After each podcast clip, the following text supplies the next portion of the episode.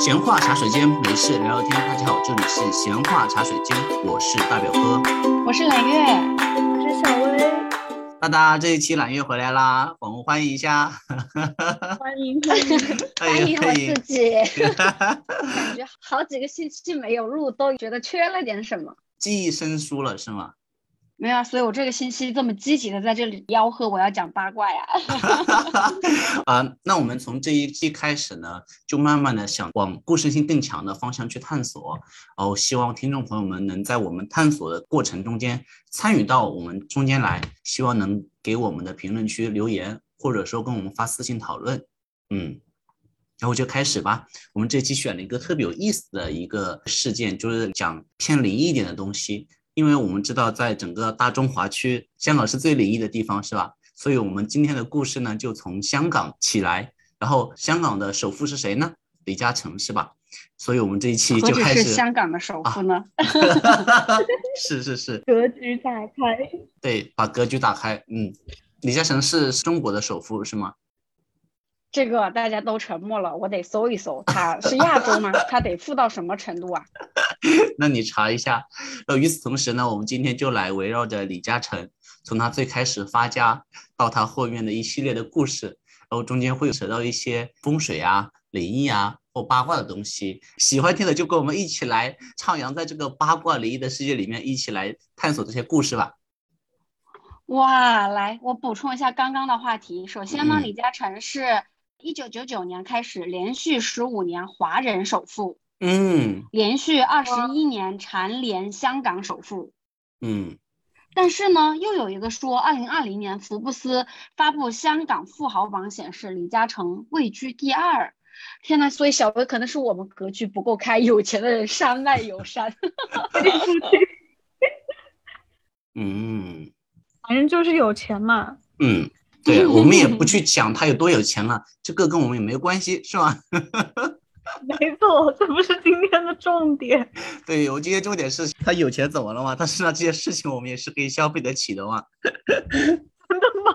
我今天就来消费他身上这些奇奇怪怪的事情，好吗？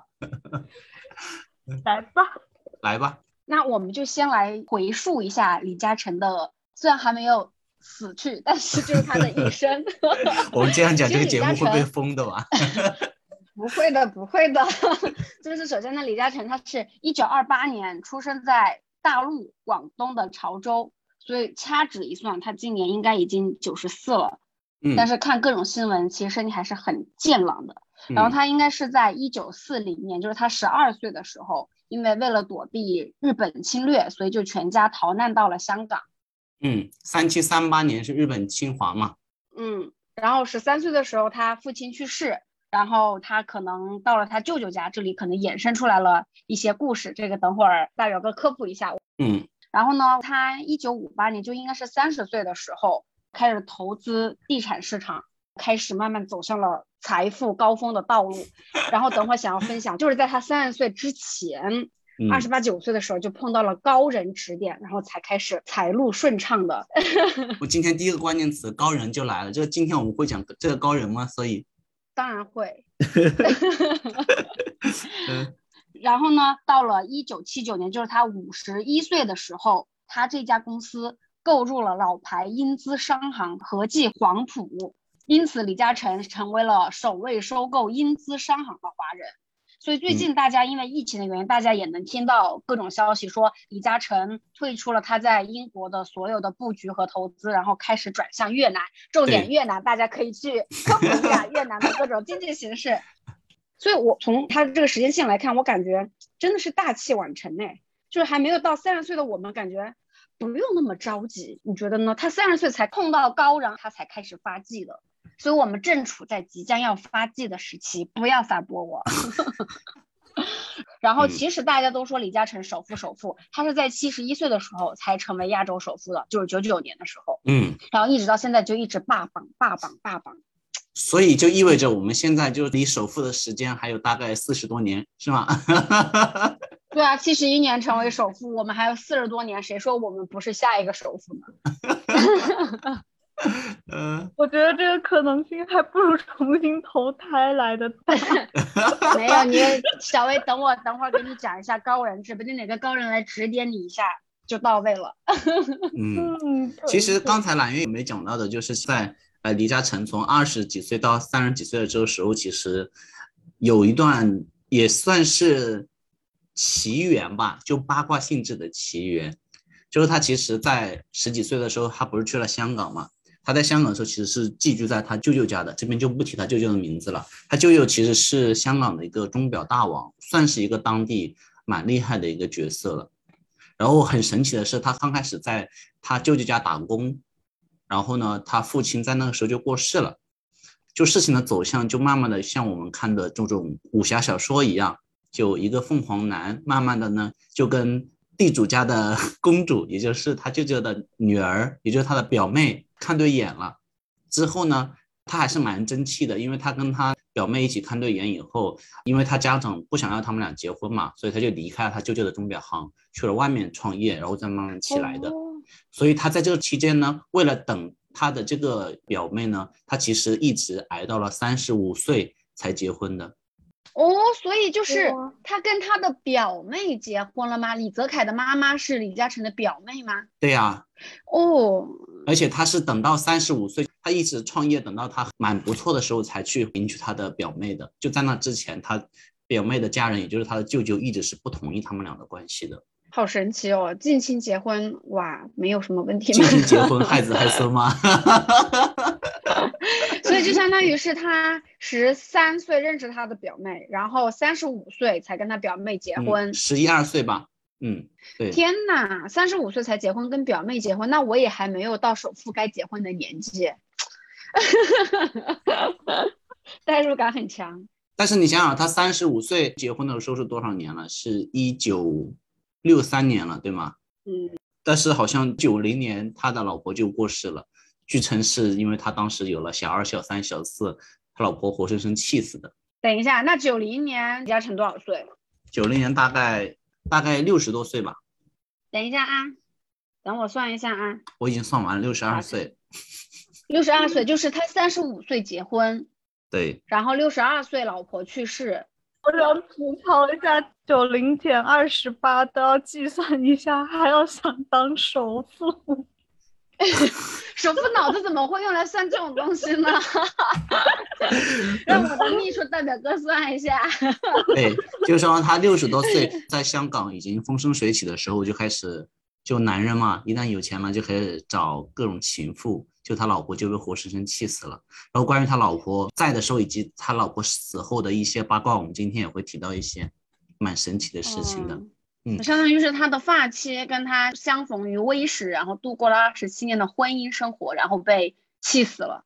对，哦，真是个悲伤的故事。有点像这种朱砂痣，最后终于变成了蚊子血，就是一个刚开始一个落魄少年，在类似于这种武侠世界里面各种奇遇，包括到时候揽月会介绍他的遇到了高人，以及最后成长为一个富豪，然后跟他相识于微时的妻子，浪漫结婚之后历经坎坷在一起的故事。其实这故事到了大概九十年代之前，可能还是一个浪漫的神雕侠侣的故事，然后到了九十年代以后，就变成了就比较狗血的八点档了。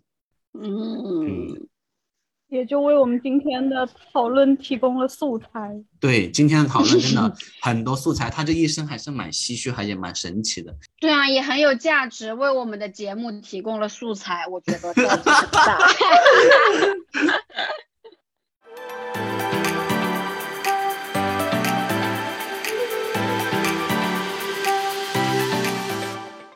那今天我们谁先开始呢？那我先来，嗯。我们先聊一聊他的发家史。其实是我应该是二零一零年附近吧，去香港玩的时候，然后当时那个香港导游就是一直在跟你讲李嘉诚的各种风水故事，包括说这里有李嘉诚的一栋楼呀，然后为什么建在这里，为什么这个布局是这样的，为什么它十四楼是空着的，为什么怎么怎么着，就是各种风水，然后一切的风水都归于一个人，嗯，这个人叫做陈朗。就是是李嘉诚的御用风水师，对，呃，这两个字怎么拼啊？陈那个尔东陈，哦朗朗诵的朗，哦，陈朗哦，嗯对，但是呢，大家如果想要去找这位，大家都管他叫陈伯，想要找陈伯算命的呢，那就很不好意思。陈伯在两千年附近的时候就已经去世了，然后去世的时候是七十八岁，所以你看李嘉诚现在已经熬到了九十四岁，就是还是没有活过。其实，在李嘉诚小的时候，好像他自己，这是李嘉诚自己接受采访的时候说的，所以这个事情其实应该对他影响很深。他在十四岁的时候就被算过一卦，好像是他妈妈带他出去，然后被路上有一个人算命先生看到了，就说李嘉诚这个人，就说他相貌不太行，就整个人长，就说这个人成不了事儿。所以李嘉诚在成名了之后还出来说这个事情，其实说明这个事情对他是有很深的影响的，而且有几分可信性的。对，而且他是广东潮州人嘛，就是那个地方的人本身就比较迷信，比较喜欢去看风水。然后呢，他是在他一九五八年，我们刚刚说李嘉诚开始投资地产市场之前，嗯，他跟那个陈伯相遇了，然后李嘉诚去找他算命，那个陈伯就问李嘉诚。他说：“你希望将来拥有多少财富？”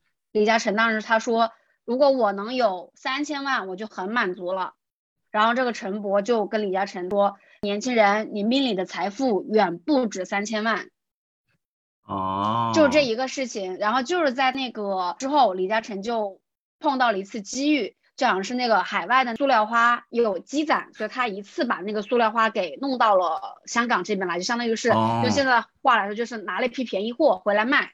他当时做这个事情之前，其实还去找陈博问了的。他说这个事情我要不要去做？然后陈博就是说你看准了机遇就去做，你命里的财富不止这么多。然后他当时就是非常笃定的去做了这个事情，然后这个事情积累了他的第一桶金之后，就开始涉足房地产，开始从。做普通的买卖变成了玩资本的游戏。呃，这里我可以加一个小的八卦。其实，在这个点的时候，李嘉诚才三十岁嘛，还没有到跟他的那个舅舅的女儿，其实叫庄月明。这个名字大家会提很多次，是因为包括庄月明去世以后，很多的一些建筑啊，包括一些风水布局，都是以他为由的。在当时那个时候，他三十多岁要去各种投资的时候，他其实还没有跟庄月明正式结婚嘛。但是庄月明那时候已经跟他看对眼了，所以基本上他的最开始的第一桶金，很多都是庄月明变卖自己的一些首饰家产给了李嘉诚的，就是他用这笔钱再去买了那些所谓的塑胶花和塑胶玩具，才站稳脚跟的。啊，就是启动资金是老婆给的。对对，嗯，我来接着说陈博这个人，从他这一次算了命之后，李嘉诚就把这个陈伯奉为是座上宾。就说他是自己的御用风水师，然后之后李嘉诚所投资的所有的地产都会去找陈伯算，就只有这个陈伯点头，他才会去做这个项目，就包括了说之后看到的八卦，说他两个儿子的财产分配问题，然后包括可能之后你这边要讲到的他跟他老婆之间的一些什么问题，就都会去找这个陈伯算。他对李嘉诚的帮助，就除了说那些项目要他点头才能做，李嘉诚现在的山顶别墅。买这个山顶别墅，并把这个别墅现在就是他们李家大宅，也是陈伯指点他去买的。然后这个大宅的风水，陈伯专门给他改了一下。然后都谣传是说，他买了这个别墅，为这个宅子改了风水之后，他的事业才开始扶摇直上的。然后因为李嘉诚的这个背书，就让这个陈伯声名鹊起。在商界和娱乐界都有了不可撼动的地位。这里我来跟大家再讲一个陈伯的其他的例子，算是送给大家的八卦故事啊。就是陈伯除了一个身份是李嘉诚自己的首席风水顾问之外，他还有另外一个是香港英皇娱乐集团的专属国师，就是英皇的那一些人，艺人很多都给他对都被他算过。这里有一个例子，就是杨受成。是英皇的老板，嗯，杨受成和陈伯第一次见面的时候，陈伯就跟他说，说杨受成会遇到困难，会有那个破财之灾，嗯，然后这个英皇的老板就杨受成他就不信，但是结果就当时确实是香港金融动荡，然后是杨受成本人的事业因此破产，所以就这一次之后，杨受成就特别信这个陈伯的预言，就之后很多的那个英皇的下面的明星都被陈伯来算过。嗯，我觉得香港对这个很真的很相信，他们做什么事情都要去请教一些这种大师。对，然后最后这个陈伯死的时候，就是杨受成过去送他，他临终前还说，应该是他泄露了太多天机，哦，然后上天对他的惩罚，所以他七十八岁死了。七十八岁还就成对啊？哦，是这样子的，就他零三年开始病重，然后到一直到零七年拖了将近四年，前前后后做了三次大的手术，所以他其实在他走的前几年其实很痛苦的，所以他就说这样的话，说可能这辈子泄露了太多的天机，违背了天道，所以受到了上天的惩罚，是这个意思。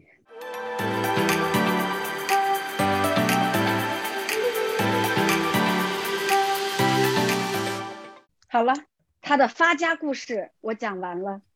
那我继续可以啊，铺垫一下，然后大表哥那个最精彩留到最后吧。最后来讲情感故事。嗯，可以啊，我再来铺垫一下他们对风水的这个讲究。嗯，我这边呢是看到，因为我在上海嘛，然后我就了解到上海有一个就李嘉诚名下集团他们投资的一个商贸楼，是嗯叫世纪商贸广场。它嗯这个呢，这个广场是属于李嘉诚他旗下那个长河系的，在上海开发的一个属于地标性的甲级写字楼。这个应该是他在零几年的时候投资的，然后现在已经被卖掉了。嗯嗯，好，现在具体的这个故事呢，其实是来自我在 B 站刷到一个 UP 主叫反哺堪舆的，他给大家科普这一栋商场的一个风水的情况的这样一个视频，我这嗯边就来跟大家分享一下。这栋世纪商贸广场呢，是在上海徐汇区的一个广场，然嗯后它为什么会值得这个 UP 主去来跟大家做分享呢？因为它的一个风水状况非常的好。首先，你从它的朝向上来看，这栋商场的一个朝向是非常正的，正北正南吗？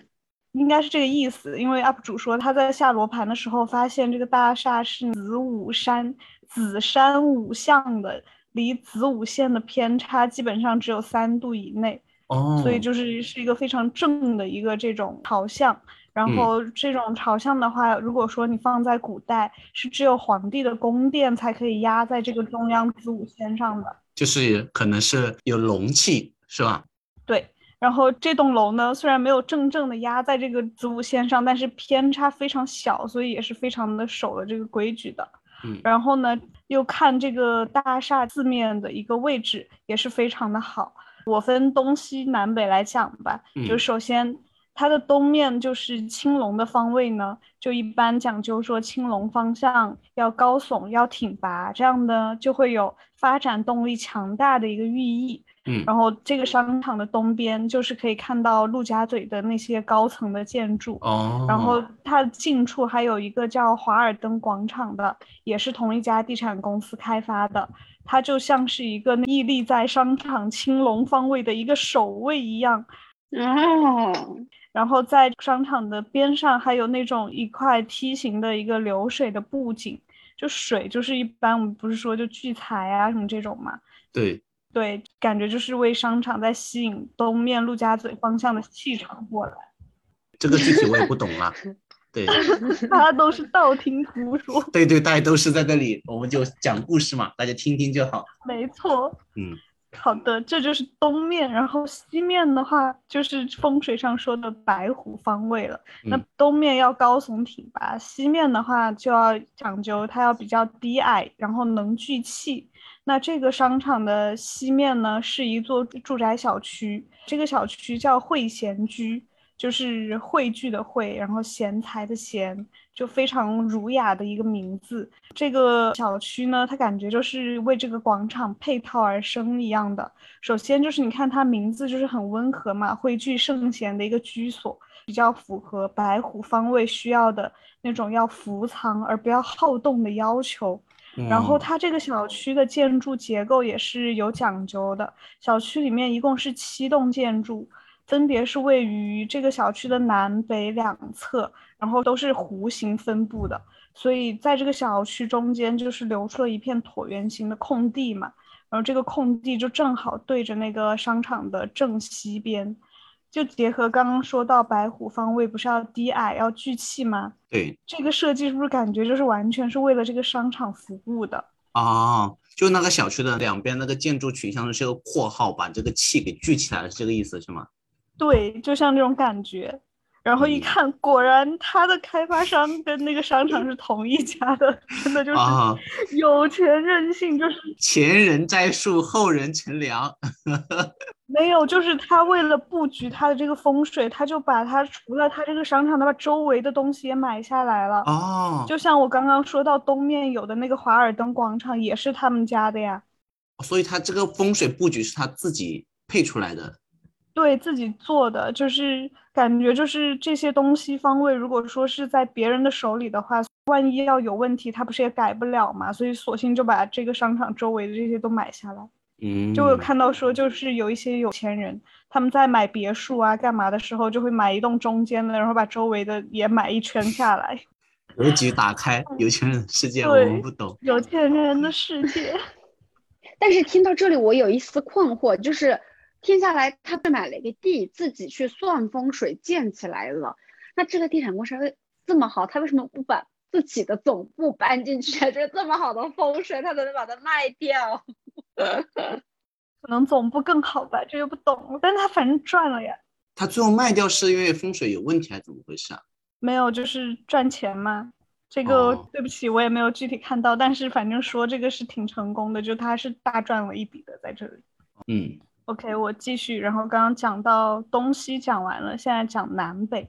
它的这个商场的南边呢，南面我们需要的是什么？需要要宽阔明亮。这个寓意呢，就是你发展的前景会比较广阔。那这个商场的南面呢？就是一片房龄比较久的那种上海老小区，以及一片别墅区。就老小区和别墅都是那种很低的嘛，就最多五六层，所以就是非常的广阔。然后比较巧合的就是上海这边很多小区都是红色的房顶嘛，刚好它这个商场前面这片小区的屋顶也全部都是红色，就是刚好对应到了南方朱雀的这个颜色。所以，对于提升口才啊、社交能力这方面都有帮助。风水还可以提高你的社交能力，他是这样说的。然后，反正感觉就是在他有心设计和这种无心的刚好碰上了一个红色房顶的这样的一个搭配之下，在南面就非常的完美嘛。嗯。然后讲完南面，现在是讲北面了，是吗？没错。那北面呢，一般说的就是我们后背的一个位置嘛。嗯，然后比较讲究的就是你后面要比较稳，比较靠得住的感觉。那这个商场呢，它的背面就是皇家公寓和宁清苑这种高层的居民区，所以它就是让这个商场背靠的方位就是二十四小时都有人气，就感觉就是它的这个商场周边东南西北都是很完美。然后商场本身呢，它大门上的设计也有比较特别，它的这个商场大门是用的那种机翼飞机那个机翼的那种样式，就是有那种展翅高飞、飞黄腾达那种愿景，所以就感觉就是在这里租下了这边楼层啊什么的企业，就感觉寓意很好。然后这个 UP 主他在进到这个楼里面。去看的时候，还有一个特别的发现，就是他在楼里面看出去东南方向的位置，他是说这个位置呢，在风水上说的是一个叫巽卦的位置，有一座那种马鞍形的建筑，就是我们的那个上海交响乐团音乐厅，就它马鞍形就是那种两边高，然后中间低的那种嘛，这种在风水学里面是说叫天马风。是一个贵人风，反正就是又说这个方位也好，然后还有一个这种比较好的天马风，嗯，两者结合就是一个非常好的意象。就说如果是这种情况的话，就是肯定会有官贵的出现，就整一个就是好，反正，嗯，但最后这个楼还是卖出去了嘛，是吗？嗯，对，还是卖出去了。但他听说赚了几十个亿呢，就靠这些楼盘。我看到是说，当时卖出去的时候是创下了上海甲级写字楼单体项目整个历史上的最高总价记录的。就是大家都知道这个风水好，应该 应该是的。可能这个地方本来风水就好，再加上他这么多年的苦心的经营，然后这个风水已经到了，嗯，但是做地产公司的人都很信这个，嗯，就所有的大楼在选址、选方位什么上面都会来找大师来算这个东西。题外话，我们家过年都很搞笑。过年的时候，我们家那个院子，然后是因为树有点问题，就找人过来看院子里的树。结果那个人一来，他就说：“你们家就是这个院子门开在正中。”他说：“院子门开在正中，完全对称。说一般的人家不这样开门，压不住。”哦。然后你你不说没什么，你说了你不改吧，你总觉得心里头膈应。是的。对，然后就因为这个事情，就把我们家院子门给改了。然后完了之后，他又说什么？也是刚刚小薇说的，说东边是聚气，说东边有一棵树，可能会遮了你们家的运势什么什么的。就这玩意来神，就你搞了一个，它配套全来。是是是，牵一发而动全身嘛。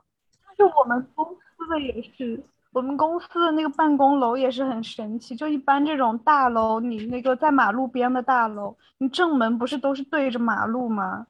但我们公司它那个大门是在侧边的，就你要绕到旁边去，然后进到那个大楼。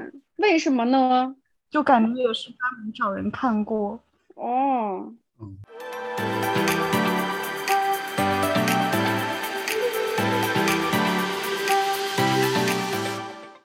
那好吧，那这个风水的事情，我们下一期找个专门的课题专门来讲吧。然后我们这一次来讲另外一个。瘆得慌的故事嘛，听到这里的小朋友，如果是晚上的话，可能就要裹紧你的被子了。可能接下来的故事会有一点点往灵异上面走了。我们刚才已经铺垫了很多，就李嘉诚以及他周围的人士都是很信风水、很信命的嘛。然后大家刚才听揽月跟大家介绍，其实早期李嘉诚的辉煌腾达，其实跟他的原配发妻庄月明，就是他的表妹，很大的关系的。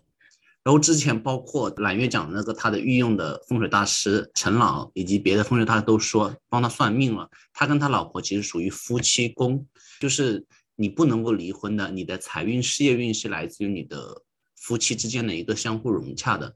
所以说李嘉诚其实包括到后来有了情人以后，也是没有跟他老婆就离婚的嘛，因为他是很相信命的，就是说他的事业的成功很大程度是来源于他老婆的。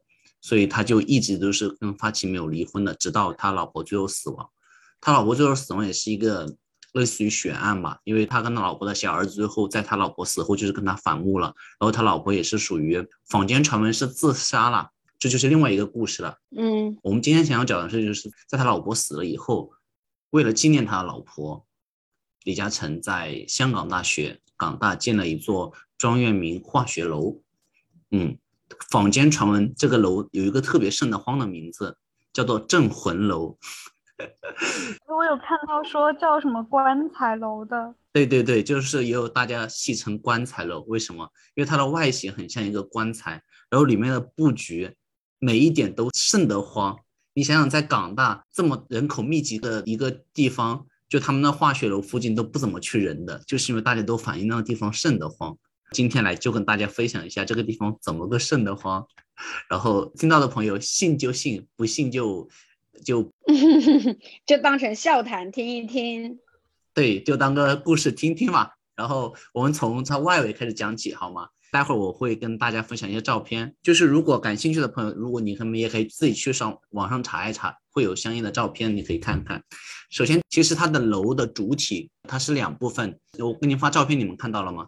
看到了，图文并茂。妈呀，这真的很像棺材，好可怕！对，它两部分都是的，左边是这个月明楼，右边是那个棺材楼。然后这个门口建筑还蛮正常的，就是那种古式的两个楼梯一起上去到中间嘛，还蛮正常的。嗯，两个环形的楼梯。对，不正常在哪里呢？在中间那三块石头，你看到没有？看到了，三个大石头，下面一堆小石头。对，妈呀！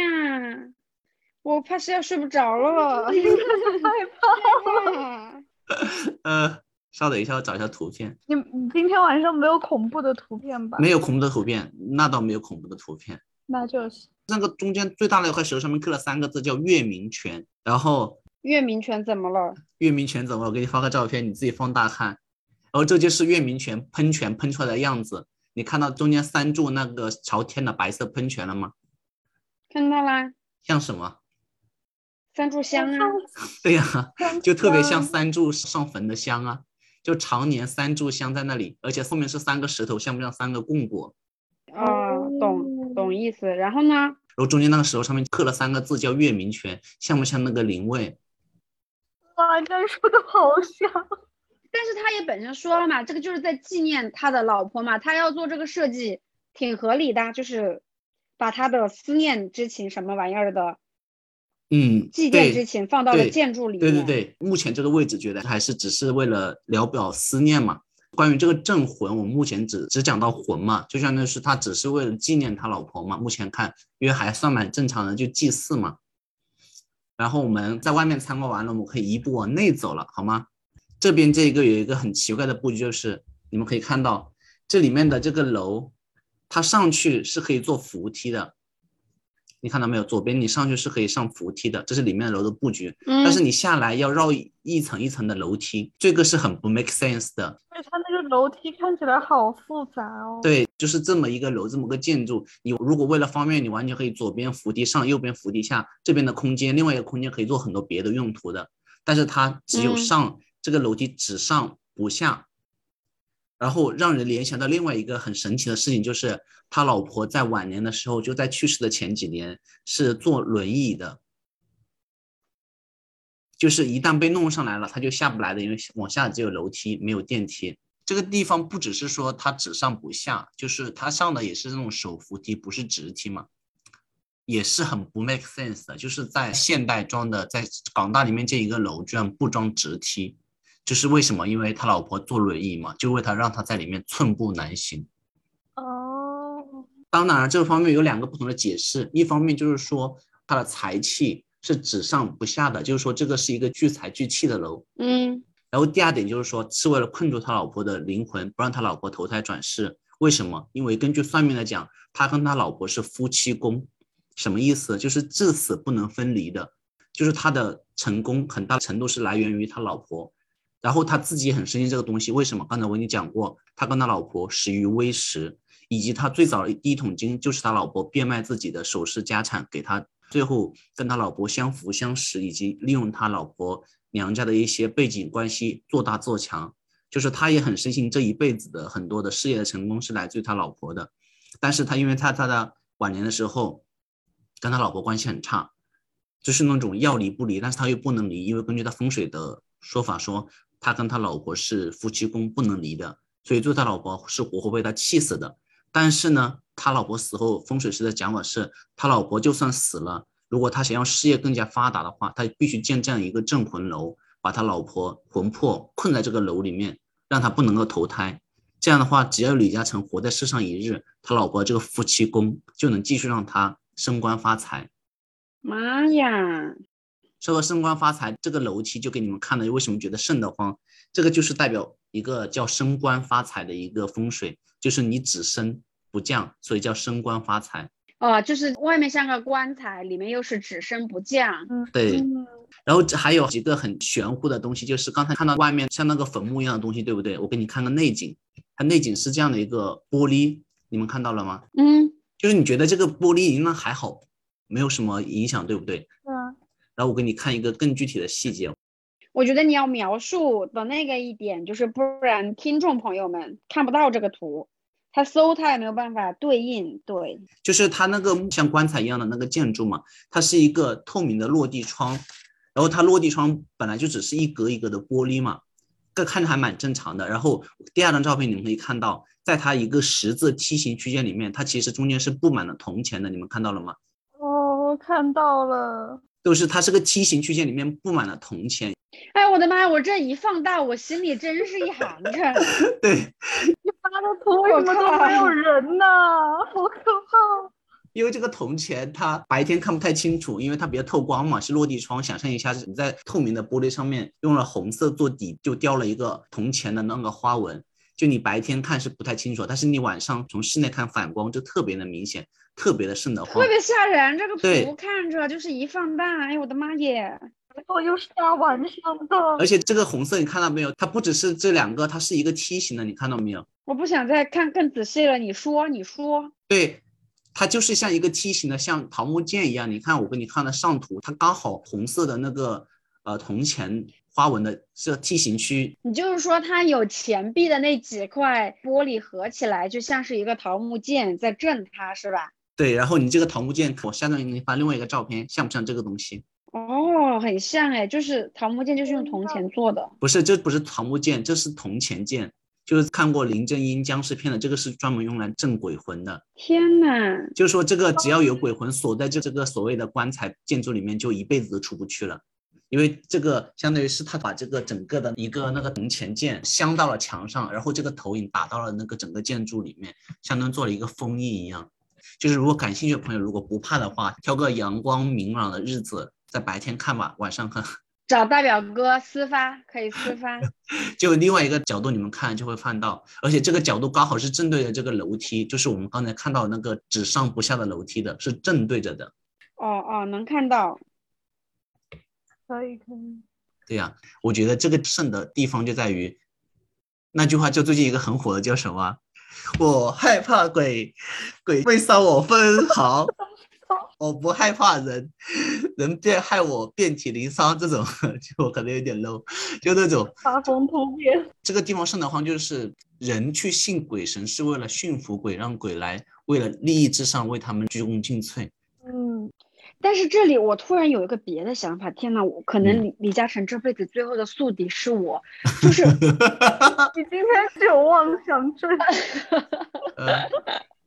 如果大家算的这么清楚的时候，就会有化解的方法呀。比如说，刚刚说他老婆能腿脚不好，然后上去了就下不来，那总是会有一种方法可以把他渡下来的呀。什么渡下来？他是不是？就我不管，就是风水肯定有破解的方式。对哦。那如果我是他的竞争对手，我就专门对着这些去破解，从来不可能有一个阵就是强大到无法破解。你这样让我也想知道要怎么上去呢？他竟然也下不来，就相当于是他把他的这个东西公布于众了，保他李家平安的这么一个最大的把柄公之于众了，那全世界这么多想瓜分他财产的人就可以各种去试。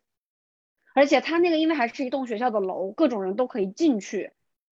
就是假如我就乱七八糟乱说，比如说我往里面放一个小什么的，他老婆给接下来，他把他接走，他们李家就垮了。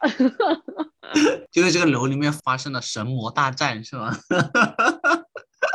对呀，嗯，大家这个也只是听听啊，大家也只是听听啊。对，这大概就这个。所谓的整个月明楼的一个整个的江湖传言，就到这里。对，所以今天的部分就已经讲完了吗？对啊，那我们今天这个话题就聊到这里了。然后我今天真的是 感觉意犹未尽呢，我不知道听众朋友们听了什么感觉。反正我讲的也意犹未尽，就对于这种八卦，哇，我的来源就是 这样的渠道非常的广。可能今天晚上观众朋友都睡不着了。你刚刚讲的这个，嗯，就刺激中又带着一丝小害怕，就害怕中又带着一丝小小的想要听下去。对，就那种两边两个手掌捂着眼睛，然后手指是撒开的，说我不敢看，但是我通过指缝针又在又又很想看，对，就很刺激啊。所以，如果大家对这种讲故事的方式，或者是对李嘉诚这个题材本身很感兴趣的话，就是一定要留言。我们还有很多的故事，比如说，我就很想讲一讲梁洛施是怎么给李德凯下降头，然后嫁不进豪门的。对，就这种香港的那种，不只是香港啊，整个这种灵异事件，如果大家还觉得蛮有意思的话，也欢迎给我们留言私信，我们也会后期慢慢展开聊。反正像像揽月讲的，我们自己是讲的很开心，不知道你们听的开不开心。那今天节目就到这里了，感谢大家的收听，这里是新话茶水间，我是你们的大表哥，我是揽月，小薇。大家今天晚上一定要睡个好觉哦不要做噩梦哦晚安。晚安拜拜。